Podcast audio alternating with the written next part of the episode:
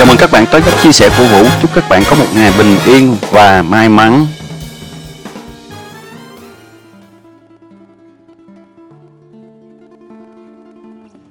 Chào các bạn. Hôm nay mình sẽ nói về nỗi đau. Đầu tiên, định nghĩa nỗi đau. Nỗi đau thì nó bao gồm là nỗi đau về mặt thể xác và nỗi đau về mặt tinh thần hay là nỗi đau về tâm lý nỗi đau thể xác là những cái vết thương hay là những cái sự đau đớn ở bên ngoài, vết cắt, vết xước ở ngoài da thịt trong cơ thể của chúng ta. Mình có cảm giác đau và cái nỗi đau ngoài thể xác thì chúng ta có thể chữa lành bằng cách là mình đi gặp bác sĩ hay là qua thời gian mình uống thuốc thì cái nỗi đau này sẽ được chữa lành. Còn cái nỗi đau về mặt tâm lý, đó là nỗi đau tinh thần hay là nỗi đau về cảm xúc là một cảm giác ờ, rất là khó chịu. Nó phát sinh từ mặt tâm lý của chúng ta. Ví dụ như mình suy nghĩ về một cái vấn đề gì đó, hay là mình nhớ về một cái chuyện gì đó, nó làm chúng ta cảm giác đau từ bên trong, đau từ trong lòng. Nỗi đau của sự đánh mất hay là nỗi đau của sự mất mát là gì? Đó là nỗi đau khi mình bị mất đi người thân là nỗi đau khi mình mất đi một mối quan hệ. Mối quan hệ hôn nhân, hay có thể đó là một mối quan hệ trong gia đình, hay là một mối quan hệ về à, bạn bè, hay là một mối quan hệ xã hội nào đó. Nỗi đau mất mát cũng có thể là mất đi tài sản, hay là mất đi công việc, và mất đi một cái gì đó quý giá trong đời sống của chúng ta. Thì nỗi đau của sự mất mát được chia ra làm năm giai đoạn. Giai đoạn đầu tiên đó là giai đoạn khi mà người ta mất đi một cái gì đó hay là người ta mất đi một mối quan hệ nào đó thì nó sẽ xảy ra. Đó là giai đoạn từ chối. Từ chối là một giai đoạn ban đầu có thể giúp cho bạn sống sót được sau cái sự mất mát đó. Bạn có thể nghĩ rằng cuộc sống này không có ý nghĩa nó quá nhiều áp lực đối với bạn. Bạn bắt đầu bạn phủ nhận tin tức, sự kiện, những việc vừa xảy ra. Trong giai đoạn này, bạn bắt đầu phủ nhận những sự kiện đã xảy ra và bạn giống như bị tê liệt. Bạn không muốn làm gì hết. Thì trong giai đoạn này bạn sẽ hỏi, bạn thường tự hỏi cuộc sống nó sẽ diễn ra như thế nào. Bạn rơi vào cái trạng thái bị sốc vì cuộc sống bạn đã từng có, cuộc sống bạn đã trải qua, đã bị thay đổi. Cái sự thay đổi này làm cho các bạn cảm giác như là bạn bị đứng hình hay là bạn hoàn toàn giống như là người ta gọi là chết lặng luôn, chết đứng luôn trong cái trạng thái đó. Bởi vì cái cuộc sống của bạn đã thay đổi, chỉ trong tích tắc thay đổi làm bạn khó chấp nhận được nó. Giống như khi bác sĩ báo cho bạn biết cái tin là bạn đang mắc căn bệnh hiểm nghèo và bạn không thể nào sống quá 3 tháng nữa, thì giống như bạn bị giật mình, bạn bị sốc và bạn không tin vào điều đó, bạn từ chối cái điều đó, bạn sẽ nghĩ rằng có thể bác sĩ bị sai lầm, có thể kết quả xét nghiệm bị sai lầm, trong quá trình xét nghiệm có thể là sự sai lầm, cái mẫu vật có sự sai sót trong phòng lab. Hoặc là bạn nhận được tin về sự qua đời của một người thân, bạn sẽ bám vào hy vọng nào đó, bạn từ chối sự thật là người thân của bạn đã qua đời. Bạn bám vào một cái hy vọng hão huyền rằng có thể là người ta đã lầm. Người ta báo tin đó là, tin đó nó không đúng sự thật. Chắc nói là nhầm người, có thể là trùng tên hay là có thể trùng người nào đó thôi. Trong cái giai đoạn phủ nhận này thì bạn không sống trong thực tế của bạn. Bạn không chấp nhận cái điều đó. Bạn từ chối nó. Bạn sẽ có những cái suy nghĩ phù hợp với lại cái suy nghĩ của bạn. Ví dụ như là bạn có sự từ chối, ồ, cái người thân đó không phải là người thân của mình. Có thể là một sự nhầm lẫn nào đó có thể là trùng tên có thể là người giống người. Hoặc là một cái tin về kết quả. Ồ oh, đó là cái kết quả nó bị sai sót. Mình sẽ đi hỏi lại lần nữa cho chắc ăn. Đó là bạn suy nghĩ về thực tế theo cái ý của bạn. Bạn không chấp nhận được cái thực tế nó đang diễn ra. Nó đến với bạn một cách quá bất ngờ bạn không chấp nhận được cái chuyện đó. Nhưng mà cái quá trình này á nó sẽ giúp cho các bạn cân bằng hơn giúp cho bạn vượt qua cái cú sốc này. Vì nó cho mình một cái hy vọng nào đó để mình vượt qua cái giai đoạn này. Sự từ chối trong giai đoạn này giúp bạn so dịu được cái cảm giác mất mát, giúp cho bạn vượt qua cái cú sốc mà bạn đối mặt và giúp cho bạn vượt qua được cái sự đau buồn mà bạn vừa nhận được. Thay vì chìm vào cái sự đau buồn, chìm vào cái sự chấp nhận, cơ thể chúng ta, đặc biệt là bộ não của chúng ta bắt đầu phủ nhận nó, không chấp nhận nó và tránh tác động hoàn toàn lên cơ thể của chúng ta tránh tác động hoàn toàn lên tinh thần của chúng ta cùng một lúc. Đó là cơ chế bảo vệ tự nhiên của cơ thể bạn. Nó nói là, sao có nhiều thứ đến với tôi cùng một lúc quá? Tôi không thể xử lý được. Tôi sẽ bị quá tải. Nên khi phát sinh ra một cái sự bảo vệ tự nhiên, giống như là mình phủ nhận nó, mình không chấp nhận được sự thật này, mình không chấp nhận được nó, thì cái cú sốc này từ từ nó sẽ dịu dần và nó sẽ bước vào một cái quá trình tự chữa lành, cơ thể chúng ta sẽ từ từ cân bằng lại. Thì tại cái thời điểm này những cảm giác mà mình đã từng kìm nén, ví dụ như mình đau buồn, mình hối hận, mình giận dữ, thì nó sẽ dần dần sẽ được lộ ra ngoài vào giai đoạn này. Đó là giai đoạn từ chối. Sau giai đoạn từ chối là đến giai đoạn tức giận. Giai đoạn tức giận này là bạn bắt đầu bạn bước vào cuộc sống thực tế, là bạn bắt đầu bạn cảm nhận được cái nỗi đau, bạn bắt đầu bạn cảm nhận được sự mất mát và bạn bắt đầu sống với nó. Bắt đầu suy nghĩ là tại sao lại là tôi? Cuộc sống này không công bằng. Bạn có thể là đổ lỗi cho những người xung quanh bạn về nguyên nhân khiến cho bạn bị đau buồn và bạn có thể chuyển cái sự tức giận này sang những người xung quanh của bạn. Bạn có thể nói là tại sao lại dắt chồng tôi hay là vợ tôi đi ra ngoài hay là dắt chồng vợ tôi? Đi làm ăn ở trong cái lĩnh vực này. Để rồi sự thất bại nó tới. Để rồi anh ấy cô ấy có một mối quan hệ khác. Hay là kinh tế bị mất mát công việc mất đi tài sản bị mất đi. Bạn đổ lỗi cho những người xung quanh. Hoặc là bạn có thể nói ồ mẹ chồng mình em chồng mình à, những người thân của bên chồng mình không tôn trọng mình. Suối chồng mình về kiếm chuyện gây lộn với mình làm cho tình cảm vợ chồng của chúng ta rạn nứt đó là sự tức giận tồn tại, nó bắt đầu nó phát triển trong cơ thể của bạn. Rồi bạn tự hỏi là tại sao bạn không thể hiểu nổi chuyện như thế này nó lại xảy ra, nó đến với bạn. Hoặc là bạn sẽ dồn cái sự tức giận này, bạn sẽ trách theo tôn giáo đi. Ví dụ như bạn người có theo đạo, có thể là đạo phật, đạo chúa, thì bạn bắt đầu bạn sẽ trách móc. Ông trời ơi, tại sao lại là tôi? Chúa ơi, tại sao lại là con? Tại sao ngài không bảo vệ con? Thì đó là một cái giai đoạn chuyển biến từ sự từ chối qua sự tức giận để cho cơ thể chúng ta dần dần thích ứng được sự mất mát này. Sự tức giận này nó xảy ra để bạn cảm nhận được cái cơn đau buồn trong cơ thể mình từ từ. Sự tức giận này nó sẽ diễn ra trong suy nghĩ của bạn và trong đầu của bạn. Nó làm cho bạn cảm nhận được cái nỗi đau của mình và dần dần thích nghi với nó nhưng bạn đừng lo, cái sự tức giận này nó sẽ tan biến theo thời gian và cơ thể của chúng ta sẽ dần dần thích nghi với nó và nó sẽ dịu xuống từ từ. Khi mà bạn có cảm giác tức giận, có nghĩa là bạn đang thích ứng với lại cái nỗi đau của mình, dần dần bạn sẽ tự chữa lành được. Bạn càng giận nhiều thì bạn càng cảm nhận được nỗi đau nhiều và bạn càng mau lành. Vì nếu bạn kìm nén cái cảm xúc tức giận của mình á là cái cảm giác đó nó sẽ không lành mạnh, nó sẽ tồn tại trong cái tinh thần của bạn, trong cái cảm xúc, trong cái suy nghĩ của bạn và rất là khó để nó dịu xuống.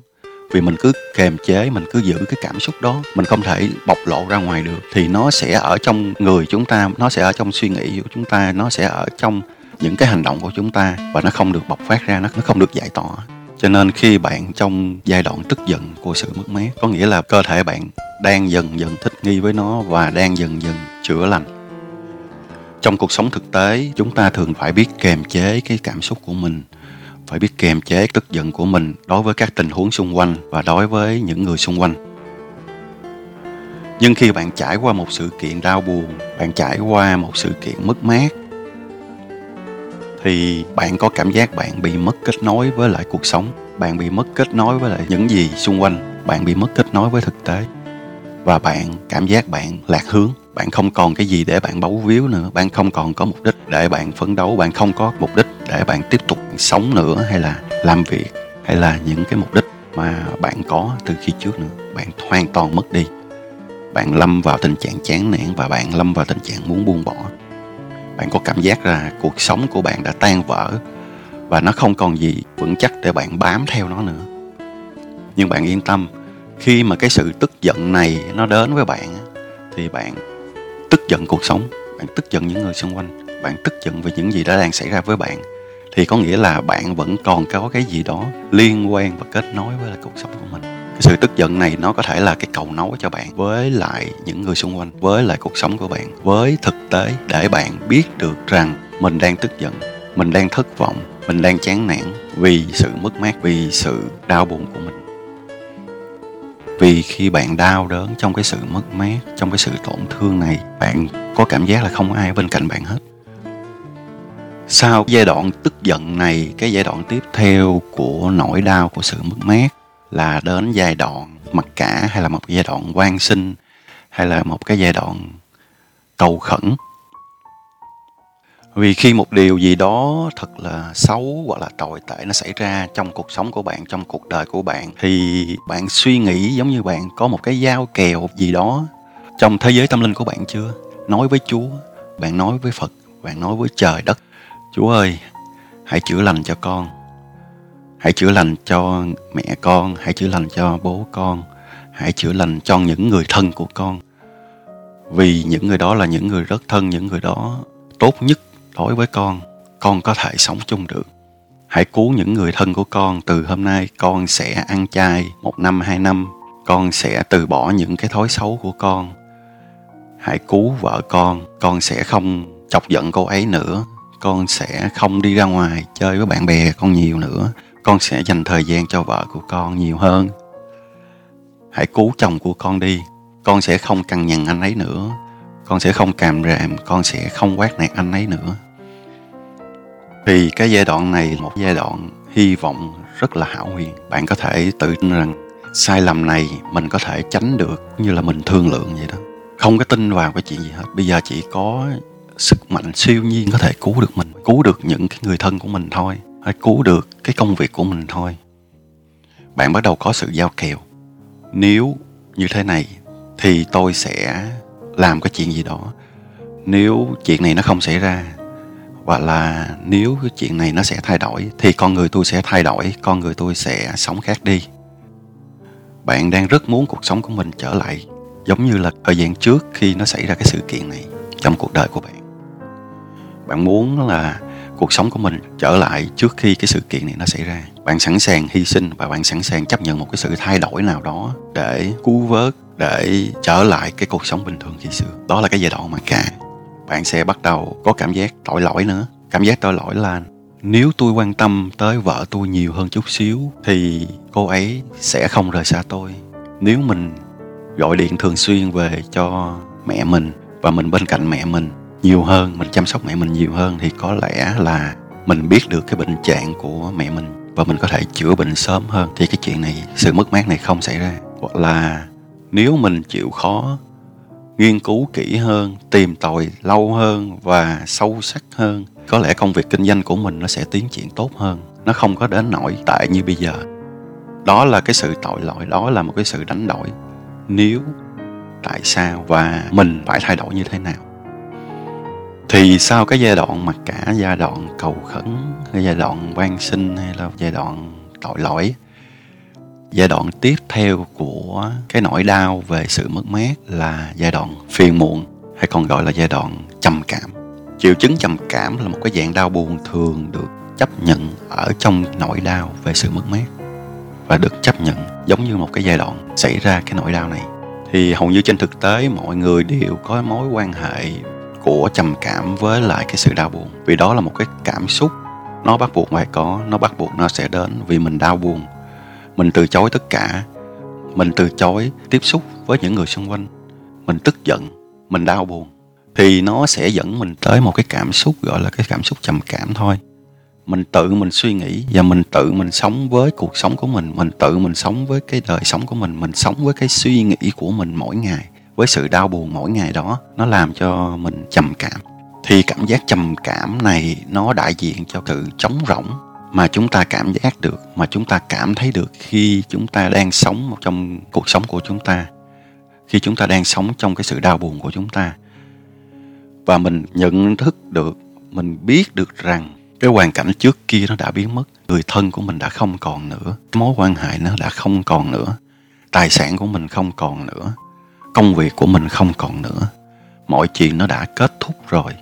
Trong giai đoạn này, bạn bị trầm cảm bạn sẽ tự mình rút lui ra khỏi cuộc sống xung quanh và bạn sẽ tự mình trốn tránh mọi chuyện.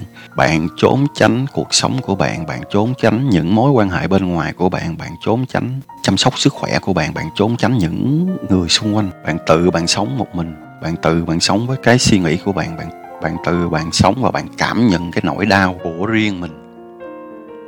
Bạn cảm thấy là bạn bị tê liệt bạn không muốn sống, bạn không muốn làm gì nữa hết. Bạn chỉ muốn một mình trong cái thế giới của bạn thôi. Bạn có cảm giác là thế giới này, mọi chuyện nó đã đóng cửa lại hết với bạn rồi. Mọi cánh cửa nếu đã đóng sập lại và bạn không còn lối thoát, bạn không còn lối đi. Bạn không còn cách giải quyết nữa. Bạn không muốn ở bên cạnh người nào hết. Bạn không muốn nói chuyện với ai luôn. Bạn trải qua cái cảm giác thất vọng, trải qua cảm giác vô vọng. Và có thể thậm chí bạn có suy nghĩ tự tử hay là bạn có suy nghĩ là mục đích sống trên cõi đời này là cái gì? Tại sao mình phải sống trên cái cõi đời này? Đó là giai đoạn bạn bị trầm cảm. Thì sau cái giai đoạn trầm cảm này là đến giai đoạn chấp nhận? Giai đoạn này là cái giai đoạn cuối cùng của cái nỗi đau về sự mất mát. Là khi bạn bắt đầu bạn hồi phục lại, bạn chấp nhận được sự thật, bạn chấp nhận được thực tế, bạn chấp nhận rằng việc đó nó đã xảy ra và đến lúc mình phải vượt qua, mình không suy nghĩ về vấn đề đó nữa mình không suy nghĩ về cái nỗi đau của mình nữa. Ví dụ như người chồng qua đời, thì người vợ không có nghĩ là chồng mình chết rồi mình không sao đâu.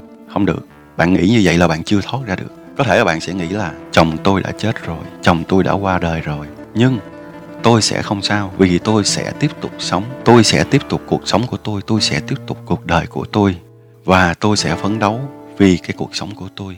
Tôi vẫn thương chồng tôi tôi vẫn nhớ chồng tôi. Người thân của tôi vẫn ở trong lòng của tôi và tôi chấp nhận được anh ấy đã đi xa. Anh ấy không còn bên cạnh tôi nữa. Thì trong cái giai đoạn này là cái cảm xúc của bạn bắt đầu nó được ổn định rồi, bạn chấp nhận cái thực tế, bạn biết được rằng người bạn đời của bạn sẽ không bao giờ quay trở lại được nữa. Và cơn bệnh của bạn khó có thể mà chữa lành được, hoặc là tiền bạc đó đã ra đi rồi, mình khó có thể tìm lại được. Công việc nó đã mất rồi, mình khó có thể lấy lại được. Mình khó có thể tìm được công việc đó nữa. Bạn bắt đầu bạn miễn dịch với cái đó, bạn sẽ ổn hơn, bạn sẽ không suy nghĩ về cái điều đó nữa. Vì đó không phải là điều tốt, bạn biết cái điều đó. Nhưng bạn sẽ sống cùng với nó là bạn chấp nhận nó. Cuộc sống của tôi đã như vậy, cuộc đời tôi đã như vậy, anh ấy đã đi rồi, công việc nó đã không còn nữa, thì mình nên chấp nhận nó.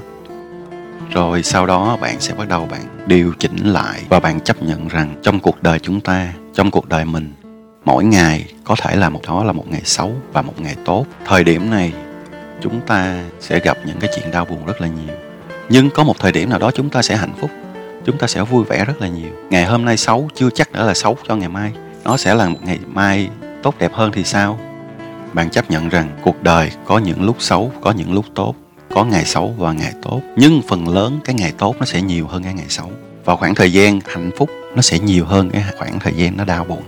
Trong giai đoạn này bạn thoát ra được sự ám ảnh đó. Bạn thoát ra được suy nghĩ đau buồn của các bạn. Rồi bắt đầu bạn tương tác trở lại với bạn bè của mình, với người thân của mình, với thế giới xung quanh. Và bạn hiểu rằng những người thân yêu đã ra đi, công việc đã ra đi, tiền bạc không còn nữa. Nhưng vẫn đâu đó, người thân vẫn ở sống trong chúng ta. Tiền chúng ta có thể kiếm lại được, có thể kiếm được một công việc khác. Và bạn sẽ trưởng thành với nó, bạn sẽ sống chung với nó. Và bạn phát triển con người của bạn theo cái chiều hướng tốt hơn có thể nhận thấy các triệu chứng của sự đau buồn về việc mất mát. Đó là bạn có biểu hiện về mặt thể chất, xã hội, tinh thần bất thường và một số biểu hiện phổ biến, đó là bạn khóc nhiều bạn đau đầu bạn khó ngủ bạn bắt đầu đặt nhiều câu hỏi về mục đích của cuộc sống, về mục đích của bạn trong cuộc sống này. Bạn đặt nhiều câu hỏi về niềm tin trong cái tâm linh của bạn, thế giới tâm linh của bạn. Bạn có thể đặt nhiều câu hỏi về chúa, về phật, về ông trời rồi à, bạn cảm giác, bạn tách rời xã hội, bạn tách rời cuộc sống, bạn tách ly khỏi gia đình, tách ly khỏi bạn bè. Bạn có những cái hành vi bất thường mà bạn chưa từng làm, rồi bạn lo lắng, bạn thất vọng, bạn có cảm giác tội lỗi, cảm giác mệt mỏi, bạn ăn không ngon, bạn ngủ không được, bạn đau nhức cơ thể, bạn trở nên căng thẳng đó là những cái triệu chứng chung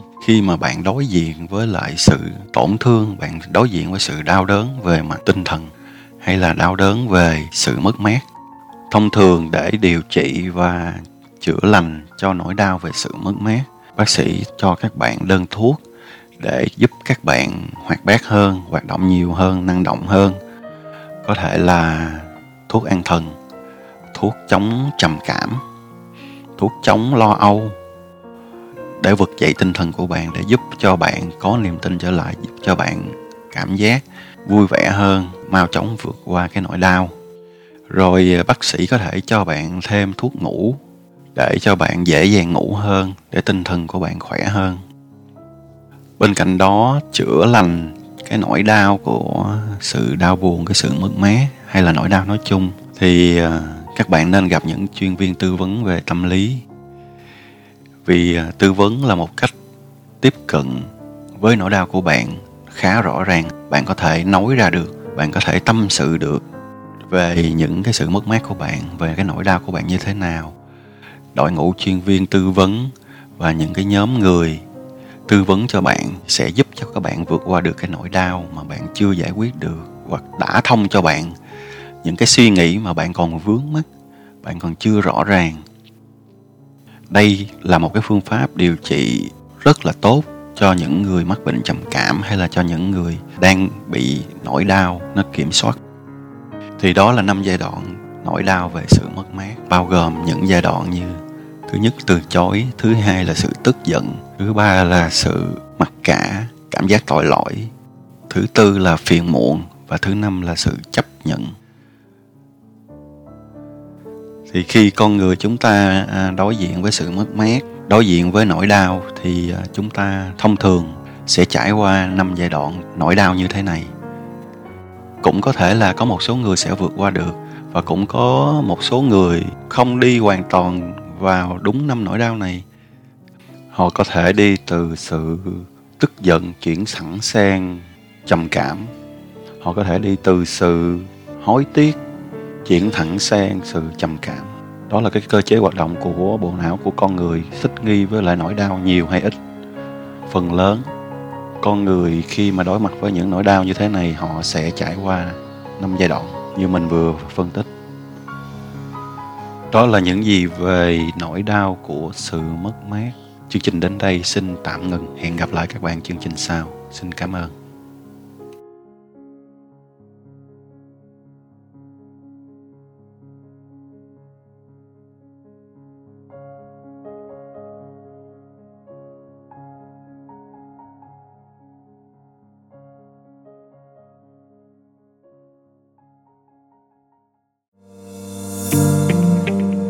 Ơn các bạn đã lắng nghe và ủng hộ. Hẹn gặp lại các bạn vào chương trình lần sau với nhiều thông tin hay những đề tài hấp dẫn hơn.